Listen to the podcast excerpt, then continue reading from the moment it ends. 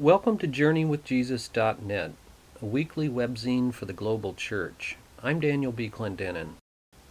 My essay this week is called The Arithmetic of Forgiveness and is based upon the scripture readings in the lectionary for Sunday, September 11th. Four years ago, this Labor Day weekend, my son and I celebrated his start of high school by visiting New York City. We had barely returned to California and developed our pictures when on September 11th, death and destruction traumatized our country like never before. The pictures we had taken of the southern tip of Manhattan from our boat ride to the Statue of Liberty, with the World Trade buildings prominent on the skyline, had an eerie look and feel to them. One year later, when my daughter and I visited New York, we stood at that monstrosity of a construction site called Ground Zero, and I wondered, what is a Christian response to those reprehensible attacks in Pennsylvania, New York, and at the Pentagon? The scriptures for this week point Christians to a one word response forgiveness. Peter, an impetuous disciple who, in deserting and denying even knowing Jesus, experienced his own deep need for forgiveness, once asked Jesus, How many times shall I forgive my brother when he sins against me? Up to seven times? That sounds generous in the extreme, and I'm not sure I have ever even approximated that standard. But Jesus significantly expanded Peter's arithmetic of forgiveness. He told an outlandish parable about an unmerciful servant who received forgiveness for his own enormous debt, but then instead of extending forgiveness for a tiny debt that was owed to him, he imprisoned his debtor. In the kingdom of God that Jesus announced, he instructed us to forgive not merely seven times, but seventy seven times, or seventy times seven, which is to say, beyond calculation or even comprehension. He also warns us that obtaining forgiveness is inextricably linked to offering forgiveness. As for receiving forgiveness, Jesus established a law of proportionality. We can expect divine forgiveness in the measure that we extend human forgiveness. This is how my heavenly Father will treat each of you unless you forgive your brother from the heart. Similarly, in the Lord's Prayer, we pray, Forgive us our debts as we forgive our debtors. Our own sense for the need of forgiveness becomes the basis upon which we freely forgive others. We freely forgive because we have been forgiven, and we can only long for ourselves what we lavish upon others. Divine forgiveness might be the easiest part. We know, at least cognitively, that God is eager to forgive he pardons fully and freely, and he keeps no record of wrong. Hoping to receive forgiveness from someone else we have wronged is more complicated. There, our spiritual and psychological health rests, to some extent, in the other person's hands. Forgiving your own self, in my experience, can be the hardest of all. As a therapist once told me, no matter how much your friend forgives you, it will make little difference unless you learn to forgive yourself. Somehow the voices inside your head need to align themselves with the assurances from God and our neighbor that they have forgiven us.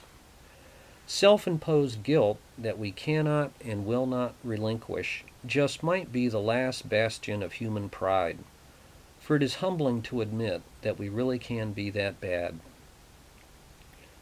Extending forgiveness as opposed to receiving forgiveness is different. Here the numbers get crazy. Jesus asks us to forgive 77 times, which is to say, in a manner wildly disproportionate to the sincerity of the penitent, or even the seriousness of their offense. Anyone who seeks serial forgiveness makes us question their motives, but Jesus says it does not matter. We still forgive them nor should the seriousness of the offense we have suffered compromise the genuineness of our mercy. A straightforward yet radical assurance of forgiveness, offered as Jesus says from the heart, can heal complex, painful, and egregious wrongs we have suffered or committed. Even our popular slang captures the power of pardon. Just let it go, we say. Forgiveness of this magnitude and magnanimity finds its basis not only in our own sense of need, but, even more sure and certain, in the character of God Himself as a fundamentally forgiving God.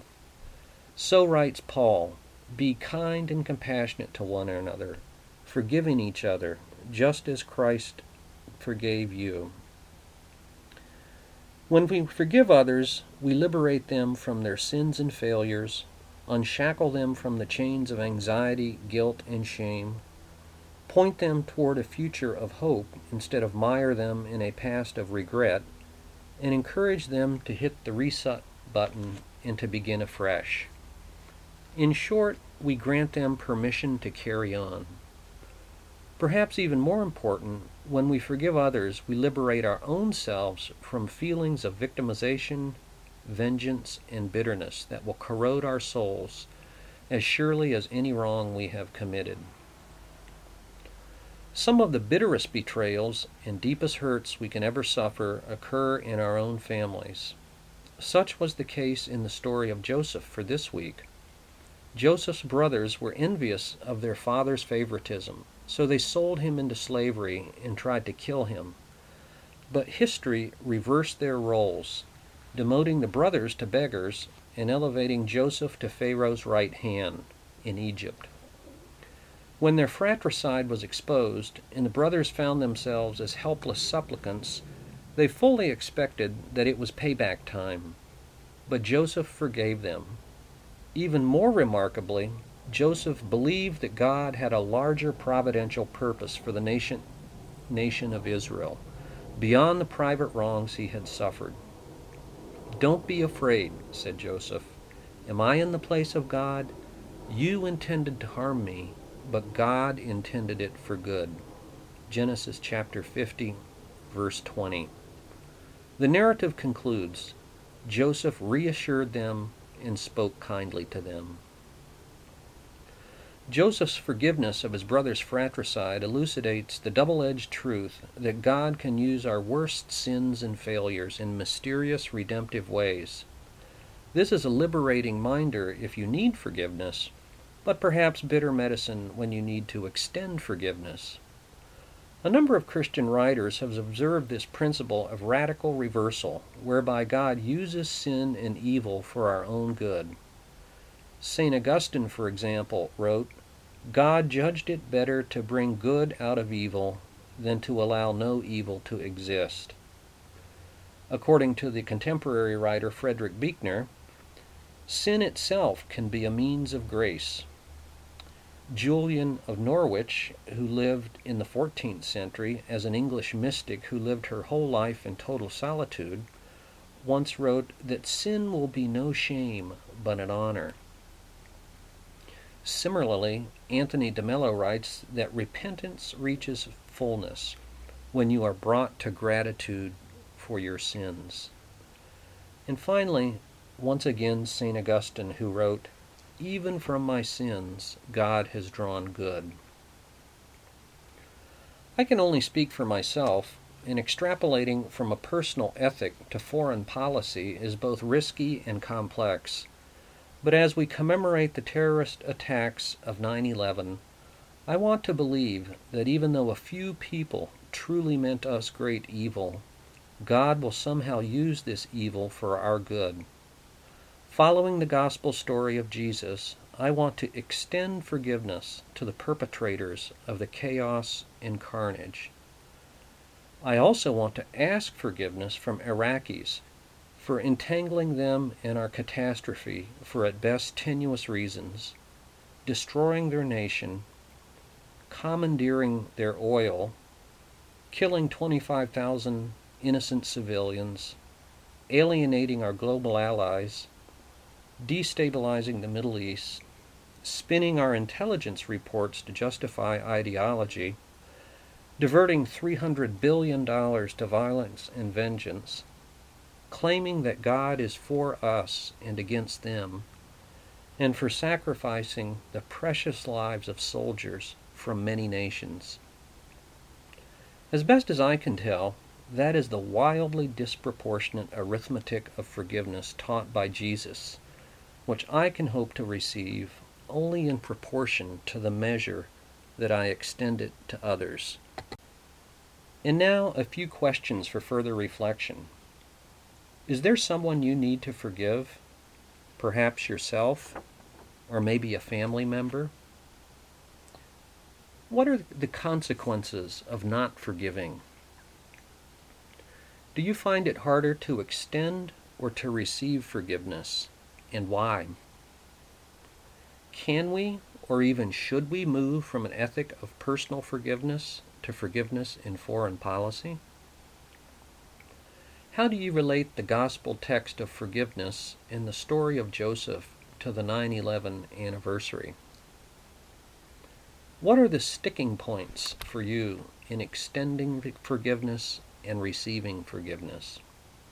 And finally, a favorite book of mine on the subject is by Lewis Smedes entitled Forgive and Forget Healing the Hurts We Don't Deserve. My book note for September 11th reviews the book entitled Squandered Victory The American Occupation and the Bungled Effort to Bring Democracy to Iraq by Larry Diamond of Stanford. In late 2003, Condoleezza Rice telephoned her friend and Stanford colleague Larry Diamond of the Hoover Institution and asked him to go to Iraq as a senior advisor to the Coalition Provisional Authority in Baghdad. Although he had opposed the war with Iraq, after the fact he considered it a moral imperative to do everything within our power to establish a democracy there. As an expert in democratic development around the world, both as a scholar and as an advisor practitioner on the ground, few people are more qualified than Larry Diamond. He believed the Iraqis truly wanted democracy and were willing to work for it. He clearly has no axe to grind and no compulsion to justify or condemn. Nor did he think the task was hopeless, at least when he went. He believes our intentions as a nation were good, and he is eager to give credit to the CPA and Iraqis where it is due. Diamond spent four months in Baghdad from January to April 2004, and I think it is safe to say that few people worked harder or with more conviction, passion, enthusiasm, and sense of duty than he did. His book went to press in January 2005, right after the election results were announced. While there, he focused his efforts on two tasks. He was one of the five drafters of the interim constitution, and he crisscrossed the country until it became too unsafe to do so, promoting democracy development through speeches, conferences, town hall meetings, print and news media, seminars, and the like. From the start, though, the Bush plan was a long shot, according to Diamond. Imposing a democracy by force is perhaps oxymoronic, wherever you might try it. Attempting it in the Middle East the only place in the world without a single democratic movement decreases your odds of success. The cardinal sin, according to Diamond, was the preemptive war in the first place, for this put the United States on a course of what scholars call, quote, path dependence, end quote. In other words, a trajectory was set in motion, a chain reaction of events was unleashed, and almost none of it is, irreverse, is reversible. A distinguished diplomat compared it to driving down a one way street in the wrong direction. No matter what turns you make thereafter, you are making more wrong turns. That's your best case scenario. Now compound this with what Diamond calls, quote, the staggering failures, end quote, that the Bush administration made at virtually every turn.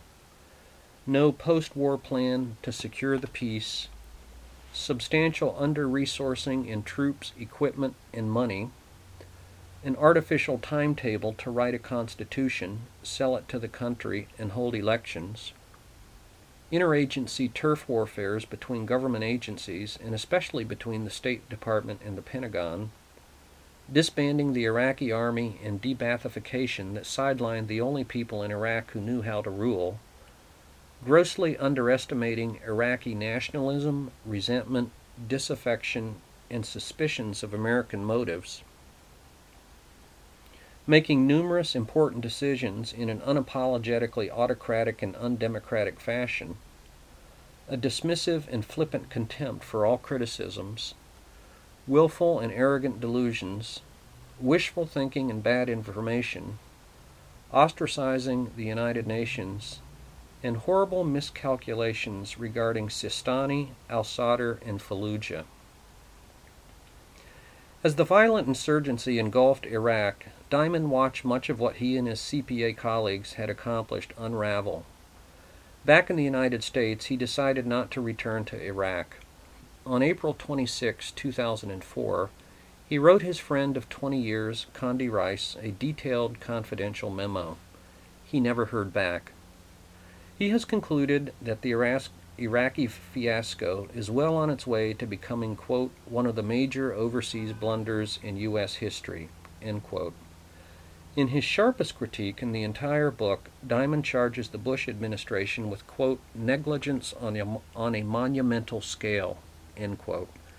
He insists he means this not as a rhetorical flourish or verbal towel snapping, but in the technical legal sense of, quote, gross or criminal negligence, end quote. It will be years, if not decades, before a final verdict on Iraq is in, so predictions are risky. Oddly enough, Diamond still hopes that democracy of some attenuated sort might work in Iraq. For that to happen, three conditions must be met. The play of politics must be inclusive enough to encompass Sunnis and Kurds who feel threatened. Related, a balance of power must ensure that no single group dominates the rest. In these first two conditions rest the contradiction between minority rights sought by the Kurds and Sunnis and majority rule sought by the Shiites. Third, Iraq's emerging politicians must evidence pragmatic flexibility as opposed to ideological rigidity. If you read the newspapers, you do not learn much at all new in Diamond's book. What makes it compelling is his unique qualifications and inspirational dedication to the task. At the end of the day, if I was an insurgent who had the least bit of doubt whether my efforts were thwarting America's ill conceived plans, I would be greatly heartened by his first person narrative of someone who chronicled his personal experiences up close and personal. So far, we have been, quote, simply overmatched, end quote, for a post war conflict for which we were, quote, grossly unprepared, end quote. My film review for September 11th is of the Iraqi film called The Dreams of Sparrows. A group of Iraqi filmmakers, directed by Haider Musa Dafar, document life in Iraq since the fall of Saddam and the entrenchment of the American occupation. I could not detect the slightest ideological slant in this film, the gist of which is captured in the words of one person who said that he had one sentence for, Amag- for Americans Baghdad is hell, really is hell. Based upon this film, you can be sure of two truths. One, that Iraqis hated Saddam and are glad he is gone.